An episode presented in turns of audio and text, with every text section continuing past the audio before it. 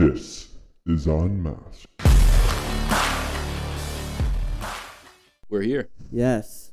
How are you? I'm doing pretty good. Well, actually, how are you? I'm doing good. Yeah.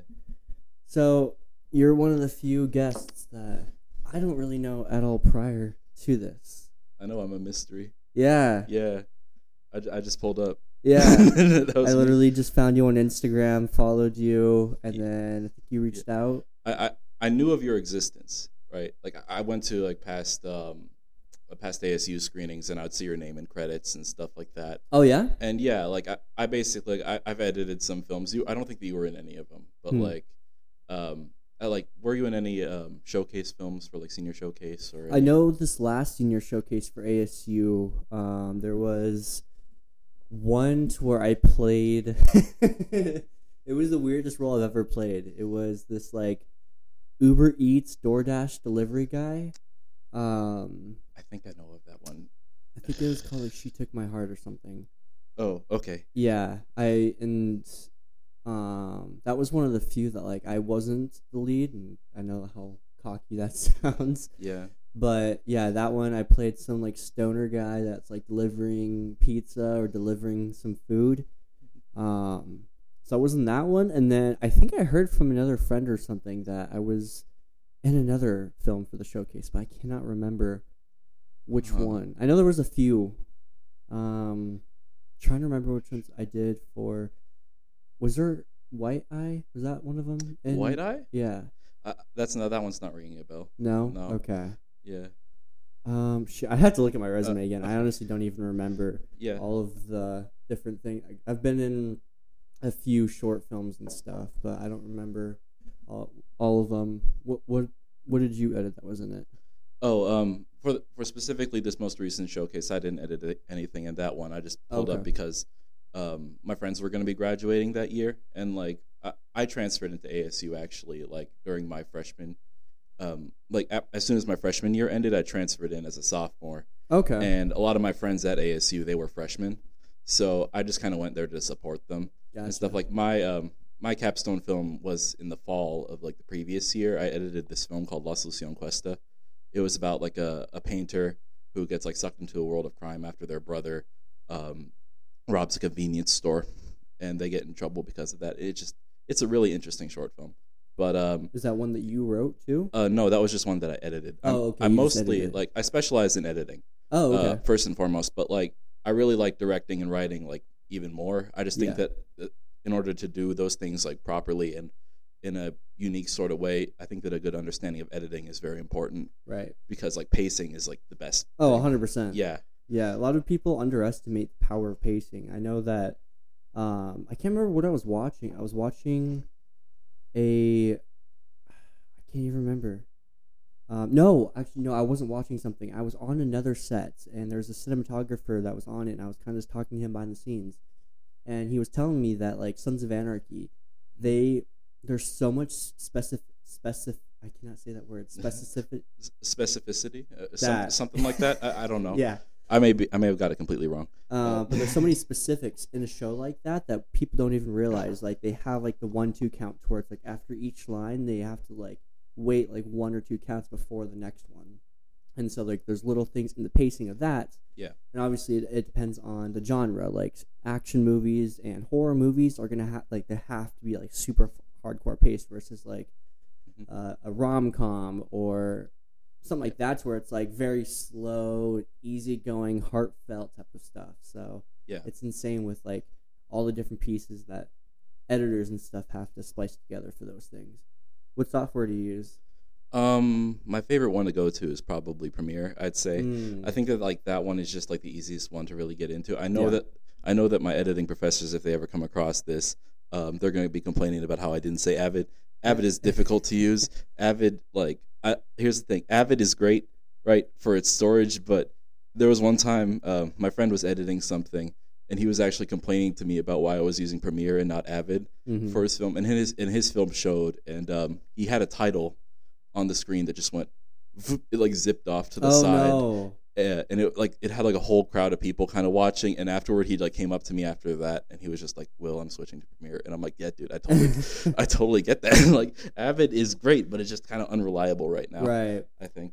I started in Premiere when I first started editing stuff, and then I switched over. I switched over to DaVinci. Um, I had an old cinematographer friend, of mine that I was the lead in his movie, and for his, he kind of he really showed me the ropes and stuff behind the scenes of what it's like for editing and all. And he was like, "Yeah, for the Hollywood standard, you have to be using DaVinci because color correction is so much more accurate and stuff in DaVinci. Um, this is not sponsored by DaVinci in any way, by the Yeah. way. Da Vinci's great though. Yeah, no, I, I really like it. Um, it has like its own like little flow and stuff. So I personally really like DaVinci. I don't really edit stuff that much anymore. I used to be a lot more avid with editing, but kind of took a little bit of a break from that. Um, but yeah, when I do edit, I do that. Yeah, absolutely. Um, when it comes to Da Vinci, the thing is, I actually I bought a camera and it came with Da Vinci, but I just never really got around to. Like, Oh, did you get the Black Magic? Like yeah, I got the Black Magic. Um, Okay. It was for like just personal projects because I, I just made my own short film, and I'm like, hey, like I make things. I should probably invest in like a good camera for myself. 'cause Right. Why not? And I uh, I basically just took money out of my savings and put it towards this camera. yeah. And uh, hold the mic a little closer. Oh yeah, sorry about that. I, I was just, I was just burping. I didn't, want, I didn't want to burp directly into the mic. bit ASMR here. Yeah, exactly. Hi. Um, no. Uh, wait, where where were we? What was this conversation about? Um, you got a camera. Oh yeah, yeah, yeah, yeah. Yeah, I got it because um, I knew. uh, I just re- thought, I just thought it was silly in my head that I'm like, hey, I want to make movies for a living, and I don't have a camera for myself. Yeah. I was just filming everything on my cell phone, and that's not professional. I gotta like learn how to like use actual cameras on my own and just like do all that sort of right. stuff. Yeah, and that was why I got that. But it came with DaVinci, and I still don't know how to properly color grade. Like basically, like it, I was at ASU like when they still had Sun Studios, and they didn't have um Did they not have any? they didn't they did not have the mix center yet. The, Oh, okay. like the big building with like the Dolby Atmos and like the color suites. Like we didn't even have editing bays when I was at at ASU. It was just like me editing from on my laptop in my apartment, and it was just chaos. really? But um, Honestly, I didn't even know they had editing bays there. I've I've never actually seen the behind the scenes of the ASU editing stuff. So I don't even know what all they offer to students. oh, it's really nice. Like even like I, I'm not in the I'm not in the sound field, but like for the sound people, they they they got it stacked. They have a Foley room. Do you know what Foley is? Is that where like they go in and they have like a person that does all the sound stuff? Like they play it on the big screen and then they kind of like in Yeah, other screen like, yeah. get, like paper and ruffle it together. Yeah, they got one of those. Like they have like a little like pool for like water and stuff where you Oh can yeah. take your hands and like mash it and like have like the water sounds kind of go through it. Really? It's, it's crazy.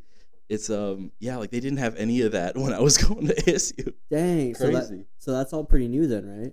Very new. Yeah, I, I went on um, I, I basically like I just finished editing a feature, right? And like I went, I was editing a lot of it at um, at that building because the people who shot the feature they were students at ASU. Okay. and they just wanted to meet up there so I could show them the most recent cut.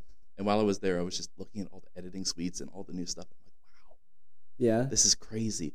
They were advertising this stuff when I was like uh, planning on like attending ASU, but then like Yeah. all of a sudden it's just like I'm gone, and now now it's there. I think it got slowed down due to COVID, which sucks. yeah. But I hate when that kind of stuff happens. I remember there was like a couple of schools or something that I went to that I was like, it'd be so cool if they had this. And like literally the year after I graduate, they have everything upgraded, like all new. I'm like, y'all are lucky, okay? You guys get the new shit. You guys get the good shit. I had to do this like Jimmy rigging the crap out of it. it's cruel. It's cruel. It's messed up, man.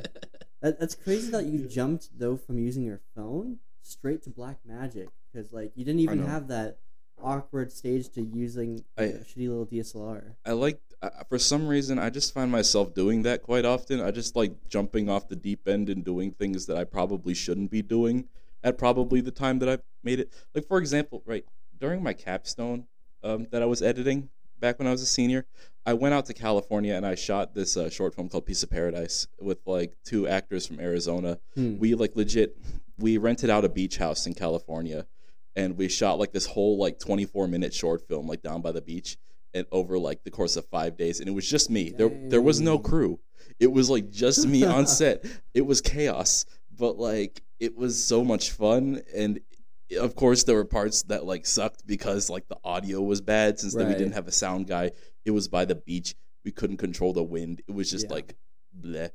But it, I, I just kind of threw myself in there, and I'm very happy that I did. But I find myself just doing that a lot. Yeah.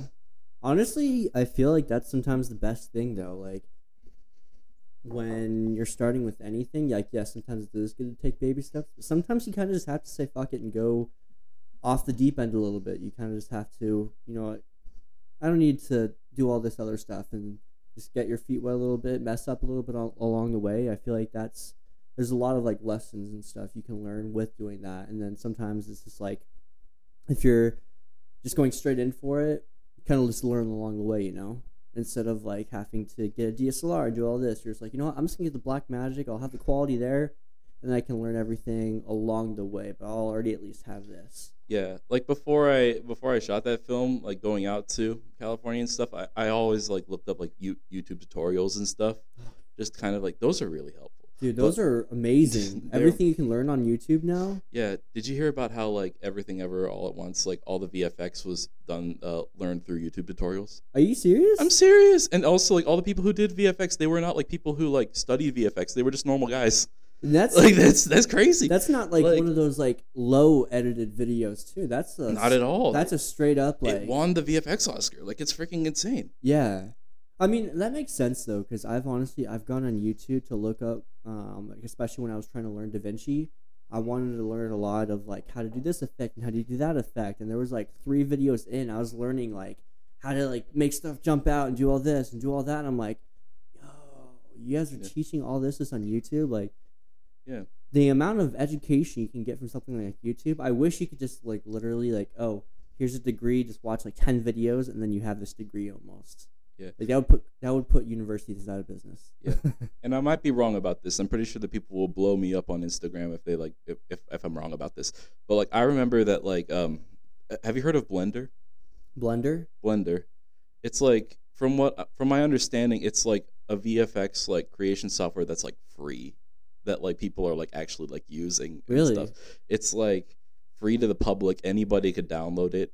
And Is it like just, another version of After Effects? it, it no it, it's it it looks much crazier like i've seen i've seen people like create things in like unreal engine and stuff like using it and it's just like really? it looks wild but um, so it's like an alternative then to using After Effects without having to pay Norman Lake for it.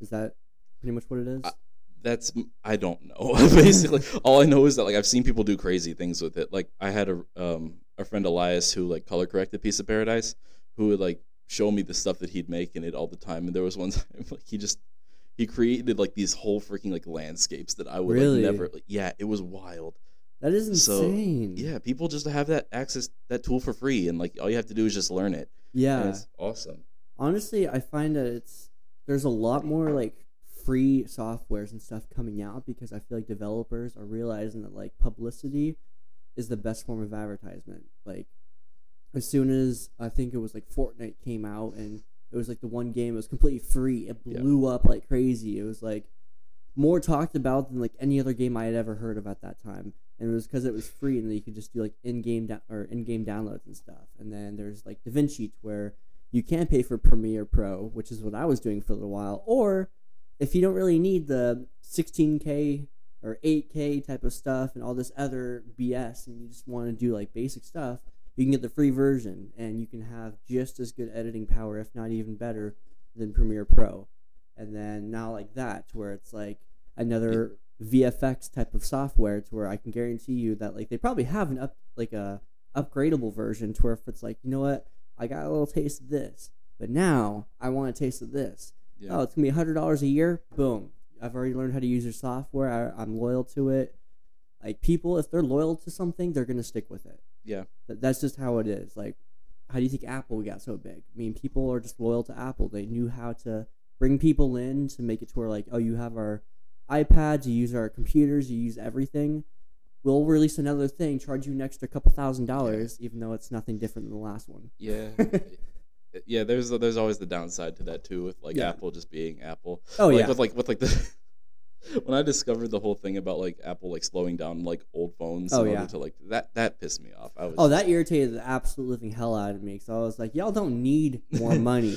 okay like be happy you guys already get money from all this kind of stuff why y'all Yeah. have to like slow down all the other devices Yeah. but i mean I, I know that they already got reprimanded and stuff for all that but yeah. i mean there gets to be a point where they kind of get a little cocky a little bit too like oh they're already with us we can just pull strings even harder Funny story about Apple. I actually um a piece of paradise with the the film being completed and all. We put it into festivals a couple of um a couple of months later, and it got into um the Chinese theater in like Hollywood. oh yeah Like it got into there for like for like a day at a festival called Indie Night Film Fest. And but the weird thing about that fest is it requested that everything be submitted on like disc, right? like which a was physical disc like a physical disc, which was weird. So, and basically, I double check my laptop and I'm like, wait a minute, there's no disk drive on this thing. Yeah. How am I supposed to like get that? And then I go to Apple, right? Because apparently Apple has like the whole like disk drive Yeah. thing. They're charging like seventy something bucks for a disk drive. It sounds like, Like the new thing with like the new phones. I was watching this video on YouTube um, about the new iPhone that's about to come out. I think it's like the 15 or something. I don't even know honestly what Mhm. they're up to. I saw, I'm still I think with like the 13, but the new 15 I think it doesn't even come in a box. There's literally it just comes with in this like little velvet bag, What? and there's no cords at all in it. It's literally just the device. And, It's like, just like a little brick thing. yeah, Just like, just like the little the little phone itself, and then like obviously like the user manual or something. But there's no cords, no nothing. It's really just the phone. It's like wow, they even did away with the box now. yeah. And for me, I'm like that is the most stupid thing. Like they're trying to say that oh, it's more efficient with shipping and cheaper and it's more environmentally friendly. It's like actually no, because now there has to be a whole additional packaging Mhm. for ordering chargers, for ordering headphones and bricks and all that kind of stuff. And I'm like, this is ridiculous. They're charging even more than they ever have, but including less than they ever. So the have. charger doesn't even come with it. It's No. just it's just There's no cord, no brick, no nothing, just the phone. so like when you get the phone like you just kind of hope that it turns on and if it Yeah. doesn't yeah that's that's wow Well, I think they're relying more. Good job, on, Apple. Yeah, I think they're relying more on wireless charging, and then I think I saw that they have the uh, new USB Type C, and so they're Mm-hmm. trying to just do that. But I don't know. There's just like a bunch of stuff where I'm like, come on, like y'all have like the biggest selling phone of all time. You guys don't need to continuously cut costs Yeah. or try to cut corners on everything. It's just not not cool, man. yeah so you graduated college already, then, right? oh yeah like I graduated in like fall of last year. Oh, really? oh no not fall. Sorry spring of last year. My bad. Um and after that I went I went back home um just to kind of like look for work for a bit. And at coming out of the film school as like an editor it was very difficult to find work. I it took me like four months roughly to actually like find an editing job that was like actually like usable like with my degree. Really? in the meantime i worked at like amc as a cook. Really? yeah. Um but it wasn't that bad though because it's like I, i've worked like minimum wage jobs like before like before college even i worked at like three different restaurant jobs. I worked at um when i was 15 i worked at jack in the box. When i was like what should i call it like like when i was like 16 or 17 i worked at einstein bagels and then i worked at denny's later Mm, as like a, a server. Yeah. and it just so it, it was a decent job i got free movies and since i go to Yeah? movies often it was just a, a, a sick way to cut costs in the meantime but i was still like i gotta get out of here i just i knew Honestly, at this point, um, so in the hometown I grew up in, all they had was Harkins. But then I moved here and I discovered AMC, and I found out I think AMC is cheaper than Harkins, at least for like the reclining seats and all that. So, and for me, I'm a huge movie buff. I love like that's my favorite thing.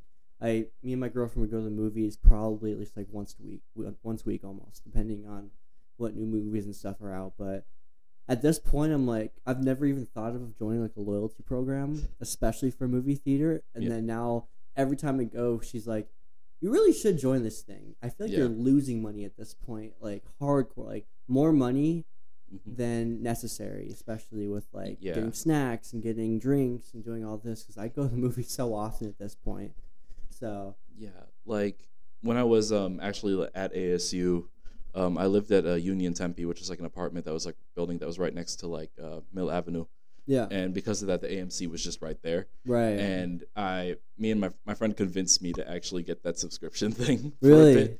and it is it saved me so much money. I Yeah. saw like I saw everything, even like the bad movies that I wasn't Yeah. even going to check out. And I already do that regardless. but like it was it was such a nice um, thing to have, just knowing that I didn't really like pay too much money for it. Yeah. So you Yeah. said you started working at 15 then? I did start working at 15 at um at Jack in the Box just to get like work experience.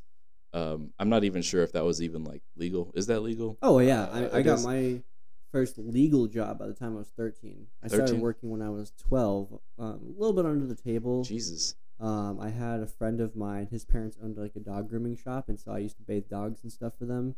Um, it was more of just like here's 20 bucks for the day, or uh, probably a little bit more, but like I would be there for a couple hours, watch a few dogs, and then go home. So it was that, and then I was a I worked in a restaurant as a busboy and um, a host from like 13 to like 13 and a half to 14 and then a grocery store after that as like a bagger and stuff so i think it's just like depends on the insurance for the company That's yeah. um, i don't know exactly the youngest youngest you can get hired so Yeah. far i've heard 13 um like at that um Mm. at that restaurant but okay Yeah, because like I feel like I got let go because I think people did catch on to my age really when I was working at Jack in the Box at that time because it was just like I was doing my job.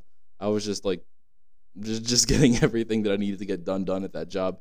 And then somebody cut I think I said like some cringy like 15-year-old shit around people and they're like, "Wait a minute. How old are you?" and, then, and then they caught on and I was just and, and then I think that like I had like 2 weeks left. Like I already put in my 2 week notice and they're like, "Oh, yeah, like yeah. you don't need to come in for those 2 weeks. You're you're you're good. You're That's you're fine." literally identical. Just- like at my first job, um, at thirteen, Yeah. I think they realized because I had like it was like my first week there. I had like literally six people like, "How old are you?" Because like I've always had a baby face, especially when I shave. I look at least five years younger than I actually am. So when I'm 13, no facial hair or anything, you can only imagine. It's like, what what is this nine year old doing in this place? And how old are you? And I'm like, I'm 13. And like, wow. And so I can guarantee you, probably one of them was like, hey, why are you like exploiting this child for child labor stuff? And like, I don't know if that actually Yeah. happened. I can probably guarantee it probably did happen, especially with how 'cause I didn't I didn't hit puberty. I don't think until I was like a sophomore, junior in high school. Like that's when my I finally started growing a little bit. Hair started popping out, and like all the uncomfortable stuff. Voice starts cracking. So at that time, I was still squeaky voice, under five foot, no facial hair to be ever seen in existence. So at that time, it's like I, I can imagine that. And then I remember that's when I got my job at the grocery store. And I was like, "Hey, so I don't. I've never quit a job before. How does this work?" My mom told me I have to put in the two week notice, and so it's going. She's like, "No, just you're good. Have fun. Go." Away. I was just like, "Oh, okay, sounds good." And I look back and I'm like, "Oh, I know why she said that. yeah. I definitely know why she said that." Yeah. Just Yeah, I I don't know. I don't know how that I don't know how that went. I, I, I think I know why they kept me around at first. Like I don't think I think that I was able to easily like sneak past it because I was actually like pretty tall for my age Yeah. like at that time. And um like in high school like I played like I played volleyball. Um, because Really? of that, they kind of uh, they noticed that I was tall, and they're like, "We need you on the team." Yeah. And then that's how I got involved. But how, uh, how was it playing volleyball in high, it was high school? You said high school i sucked Yeah. i su- i was terrible at it i uh yeah i was like an outside hitter Did right. you get like teased at all for like being? I, I imagine you were probably the only guy on the team, right? No. No. we Was had it like an we had a all-guys whole, team? whole dude team yeah Oh, okay. it was like it was like all indoors since it was in california there's like it was it was pretty big yeah I've uh, I've strangely I've never heard of a school, especially hmm with an all man like an all guys volleyball team. they have an all guys volleyball team they have like an all like women's volleyball team and stuff it was actually like pretty pretty common like a lot of people even from the football team ended up on the volleyball team and it was just kind Really? it was kind of funny how like because they had like different sports seasons at the Yeah. high school so that's just how that ended up being At my school, it's completely different. We'd have the football season, and then in the off season, it would be basketball. And if that wasn't in season, it'd be wrestling. Yeah. Like it was just like all like the masculine type of sports that everyone plays. Yeah. Sometimes Like- soccer. They still had those. Like they still Yeah. had like them all around. It just like volleyball was just another sport that they had, Yeah. and um, Kind of just a way to keep themselves active. pretty much, yeah. Dang. I want. I wonder what kind of skills would be transferable from volleyball to football. Uh, I, I don't know. I imagine that like, isn't the whole like objective of football being like this giant like ball of mass, basically like running this ball down a field? Like I, I don't know how that would help with volleyball. Yeah. I can't think of exactly because I know that because you'd want to be flexible for volleyball. Like I don't know like how maybe it does help increase like flexibility. Maybe like for dives and stuff. Because I know with volleyball, you Possibly. sometimes have to do dives. actually like yeah i guess that that is a that is a trait that could be carried over because like football people aren't afraid to be hurt they aren't Right. afra- they aren't afraid to like go, get like just completely destroyed Oh yeah, hundred So, percent. yeah I mean, I have heard of like football players going into things like ballet or dance Mhm. because it helps with agility, it helps with flexibility and um, just like endurance and stuff. And like for me, I grew up as a dancer, and so I wanted to do football when I was in high school. I was way too tiny to do it. I would have been absolutely just demolished. I would have been killed probably my first year in it, just because of how tiny I was. And like I, I guess I didn't hit puberty until I was like middle of high school. So if I would have been on there where you were seeing like some three foot nine peewee trying to run in between people's legs and stuff, trying to run it, but I was also fast as hell. That's why like I did get asked a couple times to be on the team because the fact of I was so small, so that made it to where I had so much endurance. I was able to like sprint past anybody. You want to pour some more stuff into your? uh, no I, I think i'm good for now i was just kind of like pushing it over to the side yeah But okay, so what got you into film, or is that just something that you just always wanted to do? Um, to be fair, like I, I think that I kind of got into film. It was a weird journey, right? like the first job that I ever wanted to do as a kid was uh, I wanted to, I wanted to uh, design roller coasters Really? as like a kid. Like I was basically that's just seemed like the dream, right? Because I was just like I, I saw like how horrified people would get Yeah. on them, and I was just like, yo, I love tormenting people. Oh this will be great. and then just I love that. Yeah, and I I, want to torture people. I, Let's I, make roller want to torture people, and then like I think that kind of came a bit from like my dad, not the torture part, but like the design aspect, because he was like um, in architecture and stuff Oh, like that. Like he basically like would go to buildings and make sure that they're structurally sound and make sure that there's like water leakage and stuff, and like that Oh, they're yeah? not there. I, I don't know what that job's called, but yeah, that would be like his job. So I think I got that from him. Then following that, it was I went through like the typical boys phase of like wanting to be a baseball player, wanting to be a big Did football play player. baseball? I did play baseball. Really? I, I like in elementary school, I played baseball um, all the way through middle school, and then I quit because I sucked. And then I and then afterwards, I um, I wanted to just be a writer.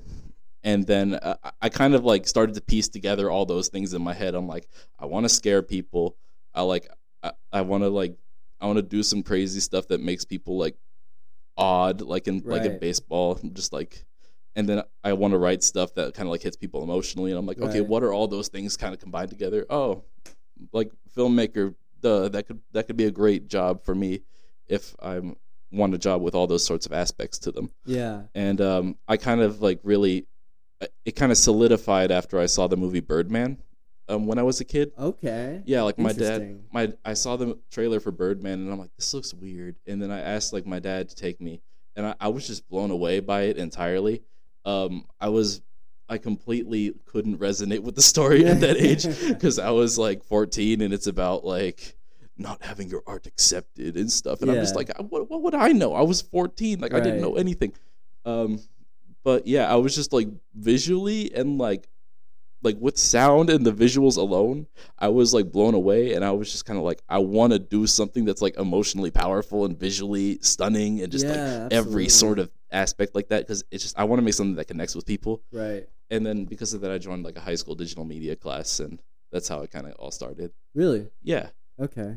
And are you from Arizona then? No, I, I'm from um I'm from San Diego, California. Oh, okay. Gotcha. Yeah, I um, yeah, like I, I went to um, I went to high school. I grew up all, all down there, and then I transferred over to ASU because I just kind of I could have gone to like a normal film school like out in California, but Yeah, at the same time I'm just like, some good film schools out but there. the thing is, it's like, I, I, my family's not like, my family don't got that money, you know. I Oh, don't I don't got that money. My family do, doesn't have that money, and we were just kind of like, you know, ASU is starting to have like a bit better film program apparently. Right.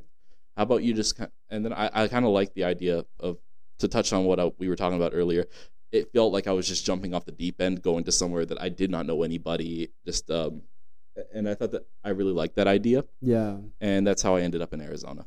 So kind of just chasing the uncomfortability aspect, then kind of just Pretty getting out of much. your comfort zone, and Yeah, I like that. I, I I really respect wanting to do that. I feel like um, I know I've talked about comfort zone a little bit on here already, um, in, in previous episodes, but it is so important to do something like that to get out of your comfort zone to really exercise that part of you that gets you uncomfortable. That part of you that's like just taking the chance in the deep end. Because I'm sure because of that, I'm sure you've gotten some amazing opportunities, met some amazing people Mhm. that you wouldn't have otherwise met, still staying in San Diego. yeah.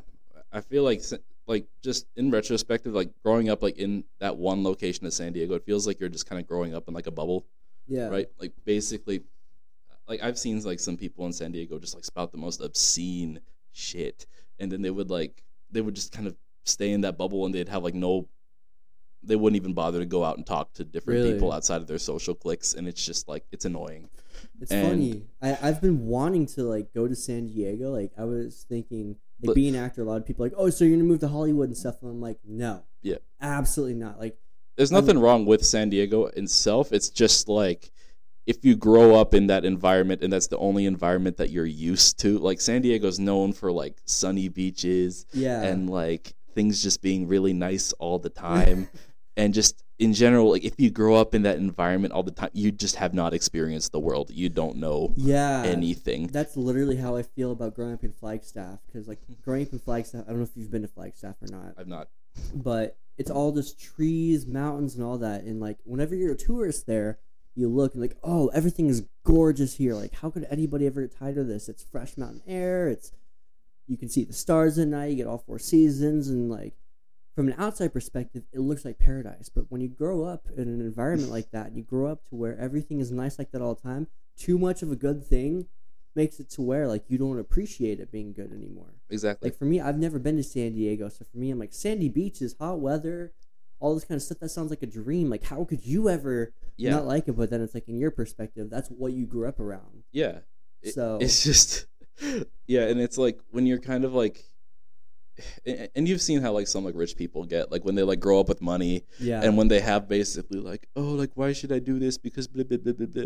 like there was one time like when i went back to um san diego like i was like basically seeing a person and they were talking about how they feel how they do not think that they should tip their waiters and waitresses right because it's like i already paid for the food why Oh i tip God. and i'm just like that's bullshit you you, you really So don't you realize you- they don't get you, commission. you, food, you right? realize that the tip thing is like a thing because it's just a way for the restaurants not to pay them like the actual exactly. like if you don't you- tip, I'm sorry. Okay. yeah if you for, don't tip that's for those that are listening. yeah If you don't tip someone, you are a piece of shit. you're a piece of shit if you Like, don't tip I I'm not going to to, to reel that back at all. Restaurants do not pay anybody that is a tipped position, even quote unquote tipped. If like if there's an offer of tips, that is the excuse for companies to pay like shit. yes Like I don't care what the job is, if there's an option for tips in the job description initially, it's going to say this is a tipped position, so you are tipped or you're paid at minimum wage. Therefore, that person is not paid off of commission of food. That person is not paid off of the meal or anything like that. It is up to that tip to compensate for the lack of the pay hourly. yeah And I don't think a lot of people get that because in other countries, they don't do that. In other countries, like they're paid. Yeah. Like I, I've heard that like tips aren't accepted in other countries. They're no, not. well, not accepted, but it's not like the social norm because the pay doesn't reflect on that. And they're like, oh wait, what? Mhm. And so like when they come here, I can usually tell when it's like someone not from here because it's like I can tell by the tip, and I'm like, oh, yeah and like they have an accent I'm like oh you're probably like i don't want to be judgmental or anything but like where you come from they probably don't really tip or if they do it's probably not that much because i'm like this was like an $80 order bro and this is very hard for me to bring out and you're tipping me $5 on this $80 order. Like that's uh, i'll give it to you because i can tell that you're not used to our social norms but yeah. it's still like ah, come on. It's just like yeah just just as long as you get get out of your comfort zone, that's that's where you you want to be. Yeah. Like the, like uh, the second that you're comfortable, become uncomfortable. That's my recommendation. It's it- totally yes. Like if you're if you ever like have the the cold side of the pillow and you're enjoying that cold side of the pillow, flip it over to the hot side. Hate yourself Yeah. for a bit, and uh, you'll see the world. Honestly, it's, it's been such a game changer for me too. Like trying to find the uncomfortability factor because on the other side of the uncomfortability factor is where the best parts of life are. You'll get to meet people you've never would have met originally, or you get to do things that you wouldn't have expected. I try as much as I can, at least a few times a week, to do something that's out of my comfort zone. Like this podcast is pretty much out of my comfort zone. I'm not used to talking to random people two or three times a week with doing this type of stuff and then releasing my voice. I I hate listening to my voice. I hate my voice too. I honestly, hate watching myself on the screen. I hate all that. Mhm. And yet that's what I decided that's what my career is going to be. yeah. And I don't know, it's it's definitely a thing that more people have to exercise, I feel like. So with your family, I know you said your dad was like an architect and stuff. Do you Yeah. have like creatives in your family that kind of induced more of this artistic bug for being in movie Um, making? Specifically like from my family unit um not really like No? not, not really it, it's mainly just like like my dad that would be um that would that would focus on like architecture and stuff like that and that that was unique and all um my mom on the other hand is is a professor Oh, okay. yeah and she like uh she just got her doctorate actually at Oh, um, wow. at uh, san diego state university like she teaches there Congratulations, and Mom. uh yeah congratulations mom and uh yeah and, and like my sister um she's basically just she's going to community college right now still figuring things out for like what she wants to do Mhm. which is not a problem at all. Like i remember like going through community college still being somewhat like very confused and like unsure about like where my life is going to end up yeah, at the end. Yeah, and um and my brother like I, I love him to death. Um he has uh he is like low functioning like autism. Okay. so basically like he can't really like speak Mm. or um and we basically like we take care of him Yeah. a lot um so other than that like i'd say like my dad is probably like the most like creative like in quotes basically Yeah. because like his job typically doesn't really require like much of a design aspect as much as i thought I, it did back when i was like a kid right. um but like it was more just kind of like making sure that like buildings don't have leaks or that there's no like that every building's structurally sound there's not really Right.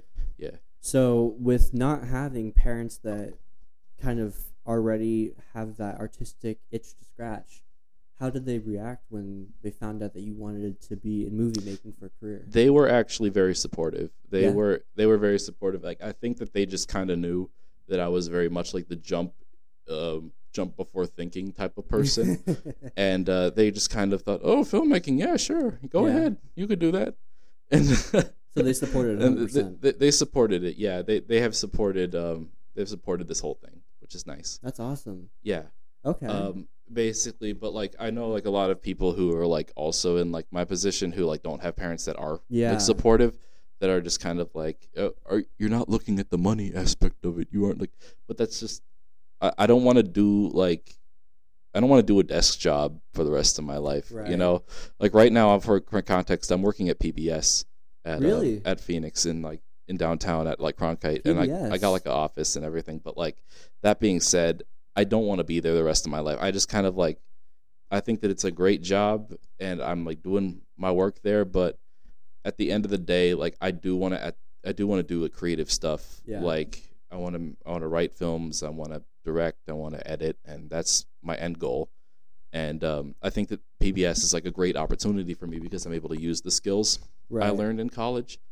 But um, but yeah, like it's of course just kind of like, uh, it's good to be here, but Yeah. like I, I kind of, it, it's a really great stop, I think, for a moment. So what does your job at PBS entail? Um, I'm basic. I basically cut the uh the commercials. Oh, so you you like, Like, I- the commercials I cut the um the promos for PBS. So like for like local productions and stuff, I uh, make uh, custom promos for them that are like. Uh, there's a show currently airing on PBS right now called Trail Mixed, and like I would have to cut together, um, uh, clips like from the episodes into like a little advertisement for it that's like 30 seconds and Okay. make sure that it's proper for air, make sure that the sound's good and the quality is all nice. But that's just my job. And in addition to that, I have to schedule out the other promos that are sent in from the main yeah. offices. Like for example, we get shows like Sesame Street, we get things like um, Masterpiece, like Downton Abbey and stuff like that. Yeah. I have to um, just slap tags on it for Arizona time because I think that like you know how like something would show in Eastern Standard Time, but it would be completely different from Right. from West. We have to do that for Phoenix, so Oh, that we have to so that I we have to like custom create like the exact times and make sure that people know when and where to watch it. Yeah. That's that's my job right now. Okay. So, from your entire life growing up, Mhm. what has been the biggest obstacle, like the biggest struggle to get to where you're at now? Then through like working for PBS. And, Um, I, I'd say that the biggest struggle would be um, hmm, like the biggest hump that you've that you can remember that you had to endure that like give you the biggest lessons that you could have learned or just like the time to where you really thought shit was hitting the fan hard that you thought that there might not have been like an escape and that like this is it this is Yeah. where the road stops hmm Um, there was uh, the thing is like kind of growing up. Um, I, I basically like my my sister and like my brother like required like a lot of attention um, from like my parents growing up, and because of that, I didn't really like have much like attention from them. So it was mainly just Mm. kind of like me figuring things out for myself. And um, there was one time where I there was one time where like I almost got like scammed out of like out of like thousands of dollars basically Really? because I was just um I thought I like I thought I got like this job that would like be about like editing right? And I like looked into it. And like to be fair the paperwork that they did give me and like everything like over the phone it did look legit. Mm. but they were really like they were like modeling themselves after like a real editing company. I would look up the editing company. It exists. Right. And it's just like I almost like I, I feel like I didn't like I- I feel like that whole moment itself I just realized I'm like I'm screwed.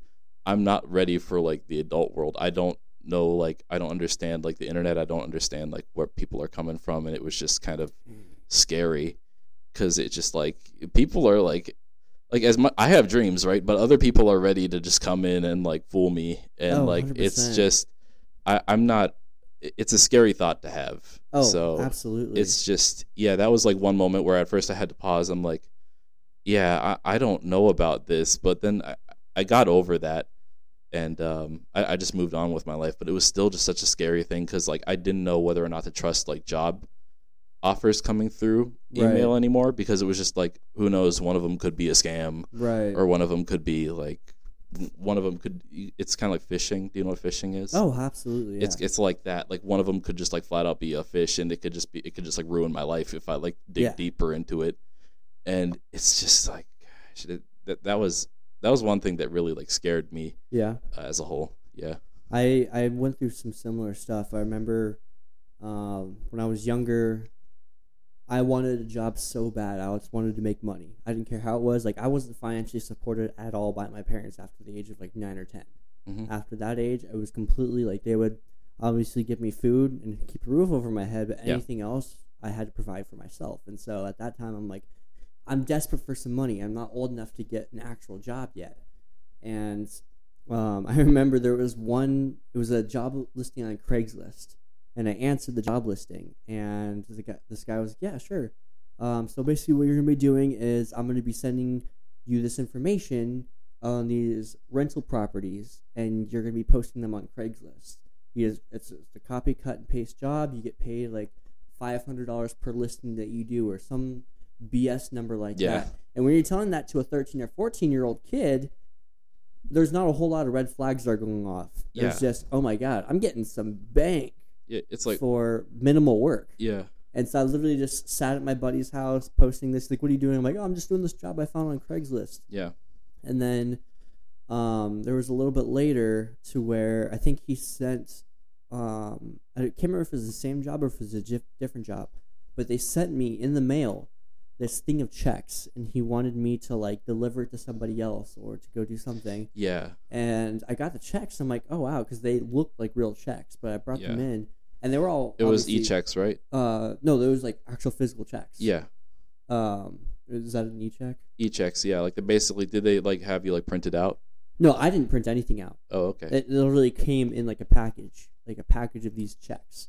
And the guy was like, "Oh, uh, um," he was like, "Do this," and I'm like, "I'm not gonna do that." And he's like, "Okay, then send it back." And I'm like, "I'm not gonna send these back. They're I can't. I, I gave them to the bank already, and they're investigating." And he was like, flipping out on me. He ended up, I think he was like part of some organization somewhere else, and he ended up threatening me and my family, saying that there he was gonna come kill me, come kill my family if I didn't give these checks back. And so I literally had to have a cop come to my house and wait like one or two days at my house to make sure that nobody was gonna come after us. yeah. Like, Like- these internet scams get bad sometimes. Yeah, like there was um it, it got crazy because the thing is it's like I would like go to my dad occasionally like throughout the whole application process and I'd be like, "Hey dad, can you have a look at this?" and it would always be like at a point where it just seemed like somewhat normal in Yeah. the text. And basically like I would come to him like later at, like whenever something sketchy would happen to it, I'd be like, "Hey dad, they're asking for this." And they'd be like, "Oh yeah, just do it, son. They'll- they'll Just do it." Yeah. and like it kind of like even though they didn't end up like scamming me as hard as they did they got a bunch of shit about me. Yeah. and i was just like damn i, I don't know how i'm gonna get over that.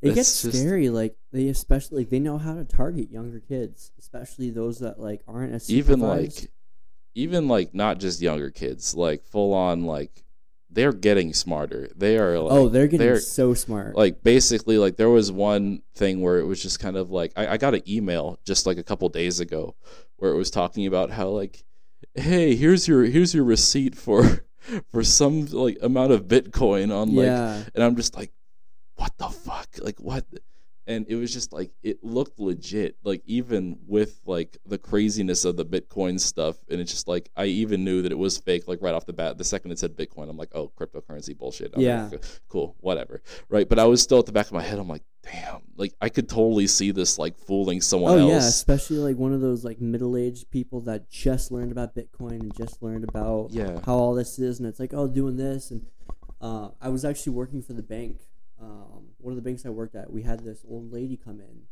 and there was this guy that um, contacted her and she was like elderly. So she obviously didn't know how to do a lot of stuff on online banking.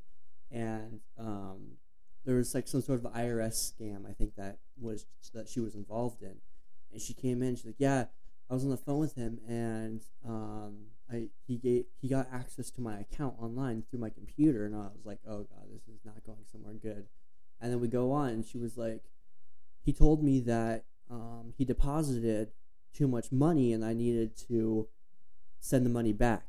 And uh, Oh. we went into her account, and sure enough, there was extra money in there. But then I saw in the fine print it said transfer from savings. I'm like, whoa, whoa, whoa, whoa, whoa. So I went in and I saw that this guy went into her savings account, transferred like a hundred thousand dollars from her savings to her checking account, yeah and he was like, "Yeah, now you have to buy some Apple gift cards for nine thousand dollars and send it back out." She went, she bought these Apple gift cards. that's insane She went and bought these. She didn't give the guy the code or anything, but she bought these Apple gift cards. And I was like, no, no, no, no, no. He didn't do anything. He didn't transfer any money into your account. He he transferred money from your own account to another one of your own accounts, and then is trying to get you to send him this money. And she was like, okay, so what do I do? And I'm like, honestly, well, you already bought the Apple gift cards. My only best bet would be to sell the gift cards if you can, or try to get some money out of the gift cards Mhm. but like it- it's it's so sad to see like these Yeah. people that are so oblivious or just not educated taken advantage of like this Yeah. with, the, with these scams you know hmm so But like outside of that though, like the biggest um, hurdle I'd say for myself, uh, like another like hurdle I'd say like outside of just like simple scam Yeah. thing like that, um, it would probably just be like believing in like my own ideas, right? Like mm, sometimes like especially like when I was like growing up, I would um I would just like make things for the sake of making things without any much like thought right. or anything.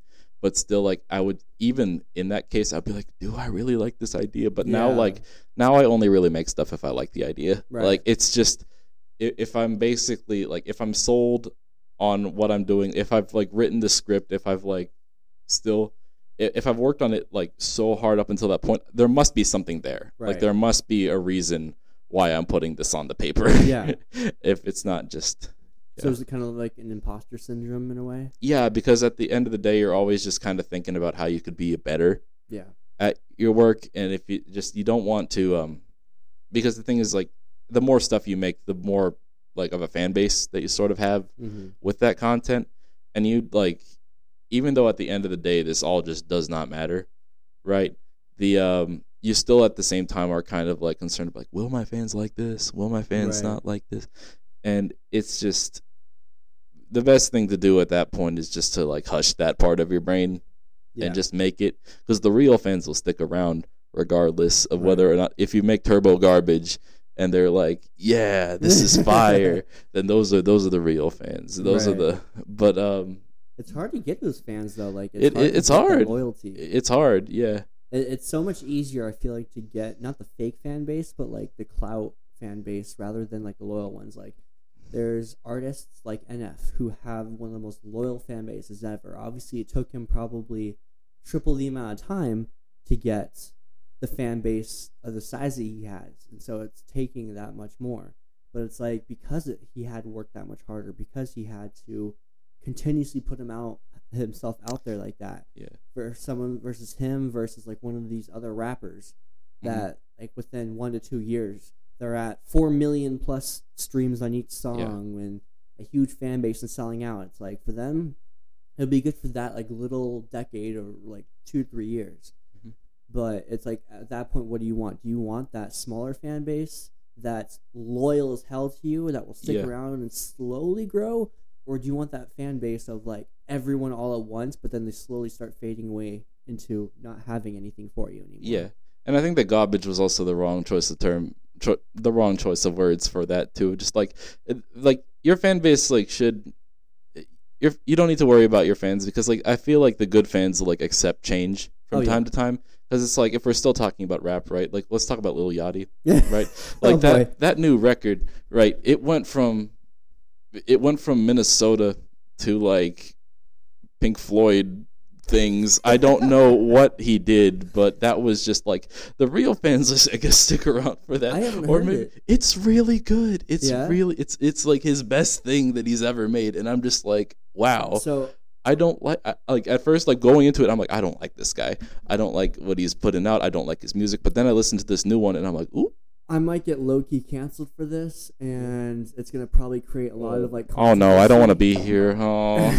God But damn. for me, I am so picky on the music, and uh, especially when it comes to things like rap. Mhm. I am not a fan of all these lils this or young that. yeah. Like for me, I have to see the artistic endeavor into the craft itself. Like music is such a personal and artistic thing that when I see these like rappers or something that sound like every other rapper or that have yeah. some magical producer that can make them sound like a million bucks, I'm like, you literally have a differentiate. Like I don't know you versus these other twenty guys that are trying to do the same thing Yeah. and it has nothing to do with anything personal. Like I'm sure they all have their own stories of why they're doing what they're doing. But as far as like advertising goes, I'm like, you literally I can't tell you from you from you from you. Yeah. You guys all have the same message in your songs, you guys all have the same like flow, you guys all have similar voice, you guys all have a similar thing like this. And obviously I know that rap is insanely popular and everyone loves all the new rappers that are up and coming and stuff, but I'm like especially when they don't not creating their own lyrics. I'm like, That's- that's what are you doing? right, yeah. What what's making you so popular or I- worthy of this clout? Like, and sometimes when I do hear them making their own lyrics, I'm like, that's literally the best thing you can come up with. You rhymed that word with this word, when technically they don't even rhyme. It's just the way that you're saying them makes them rhyme. Yeah. But other than that, I'm like, there's literally nothing artistic here. You're literally It- just auto tuning the shit out of your voice and then making Mhm. a million dollars. Yeah, it, it that's a that's a weird one, right? Because it's kind of like there there are some people where I even like when I first listened to them, I'm like, I do not see the artistic value in this. I, what are y'all doing Right. right now? But then over time, like there are these people that like I've said that to that I'm just like, I actually like you now. I Yeah. st- I'm start I'm starting to see like Yeah. where you're coming from and what was good. There's been a few like- rappers like that for like, me. Yeah, like at first, um, just like this is a this is a hot take. I, I love Denzel Curry now. I love Denzel Curry now. Yeah. But back in the day, he was making like he was making Ice Age, and I was just like, what is this? Yeah. what what is this? And then then he made like um then he made Taboo, and I'm like, ooh, I like this. yeah. And yeah, but um, then there are then there are other people like Playboi Carti, where I was like, I listened to his first thing, and I was just like, what is this? This is this feels like a meme. Uh, uh, like uh, this feels like meme music. I don't know like what this is about. And then I listened to Die Lit, and it's like, okay, To who? Uh, uh, to Die Lit, the album. oh, I haven't really listened to too much Denzel Wa- or not Denzel. Denzel Washington. You Yeah. haven't listened. Yeah. I haven't really listened to too much Denzel Curry. I there's um Ultimate that I listened to. Oh, I was talking about Playboi Carti. I wasn't Oh, talking not- about Denzel. I, I, I've I've only heard like one or two songs from Playboi Carti. I think I don't really They're funny. really. Yeah, it's basically like the second that you like catch on that it's just very much, um, just a funny man s- spewing funny things over a beat. It, it becomes such a fun. It just it just becomes such an entertaining I'll have to listen. check it out. You you don't like. I don't think that even the fans take him take his music like seriously seriously. really? So it's just like you can have a good time going in regardless. yeah. Um, but yeah, it, it's it's weird. Sometimes he does say some say some serious stuff though, and when he does, it's like, ooh, I get that. But yeah, fans need to like be open to change. Yeah. Um, we can't just like stick around to like the same thing again and again. That's my problem with Drake. But like, we need to like we're back to let's go back to the ma- main things. I guess I don't know. yeah. Yeah. What do you feel about Eminem getting back into the game and like Oh, all Jesus. these like older rappers from like early 2000s and stuff? What do you feel about them like getting back into the swing of things and trying to be super relevant again? I think it's cute. I think Cute. it's I think it's cute. I, I think it's I I think it's cute, but like you, you know it, it's not gonna work. Like there are still people like Bob Dylan still makes music. True. Bob Dylan still makes music. Yeah. He doesn't have to keep making music, but he does. Yeah. And you know, whenever he releases something, I'm like, oh, cool, Yeah. another Bob Dylan. I'm kind of like that with like Eminem and a bunch of these old rappers that are just if they ever like put anything out, It's more of a nostalgia thing. yeah, yeah, it, it's more just like I see them, they're here, that's nice. Yeah. Um, I, I don't think much of it though. Like they're not like I, I can't say that they're like making like bangers and stuff like. But Nas, however, I think Nas is still like Nas is still like And pumping. no, not. Lil Nas X. not Lil Nas X, like Nas, Nas, like Illmatic Nas. Like Yeah. he's like he's.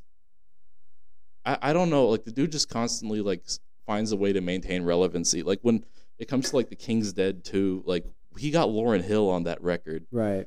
most people can't do that. Like most, like you can't even like get Lauryn Hill out of like the little cave that she's hiding. in. Like you're telling me that like, just that's wild. But I'll admit, I from like first appearance and stuff, I wouldn't expect you to be super relevant with like this kind of music and stuff.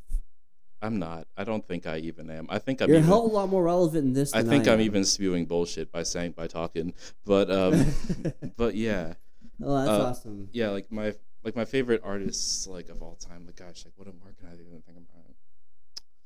Uh, my favorite artist of all time is JPEG Mafia. Okay. Are you familiar with him?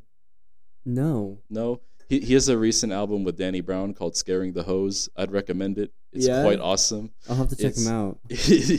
you'll either like it or you'll hate it. You'll probably shut it off within seconds. But like, it's just it, it it makes my day every time I listen to it. I'll have to check Um, it out. Yeah, Okay. Interesting. Yeah. Well, it's already been about an hour. Um, I definitely appreciate you uh, coming out and talking, and I know we didn't really get as personal as I wanted to get. not really. Um, but I mean, there's always You could next time. you could cram in a personal question right now before we leave if you Yeah. want. Okay. Yeah. Let, let's see. What is the biggest like mental type of not downfall, but like the biggest mental struggle that you struggle with on a daily basis, or just throughout your life that you've been able to figure out a way to power through it? Probably loneliness. Um, I'd say that uh, growing up, like I was talking about earlier, um, I, I had a very I had very terrible social skills growing up. Hmm. Like I could talk one on one with people, but if I'm ever put in like a crowded situation with a bunch of friends all hanging out, I'd just be silent in the corner, just not associating with anybody. Right. And even that, like when it came to just like making friends or like forming romantic relationships and stuff, I was just like the last person to figure all that stuff out. And even then, um, now I still feel kind of like lost when it comes to all those things because Right. it's just like I enjoy talking about things, but I'm bad at like actually like forming friendships and like long term Yeah. um, matches up with people, matchups with people. But um, basically, like I- I got really existential one day, and I was just sitting down on my couch, and I was just thinking about how like we really are just um just specks Yeah. floating in an ever expanding like universe galaxy Yeah. right this i promise this was not on weed i promise mom this was not on weed but i was just thinking and i kind of realized i'm like hey if i'm just a speck then that means everybody else that i know is a speck too and that made me feel less alone Hmm.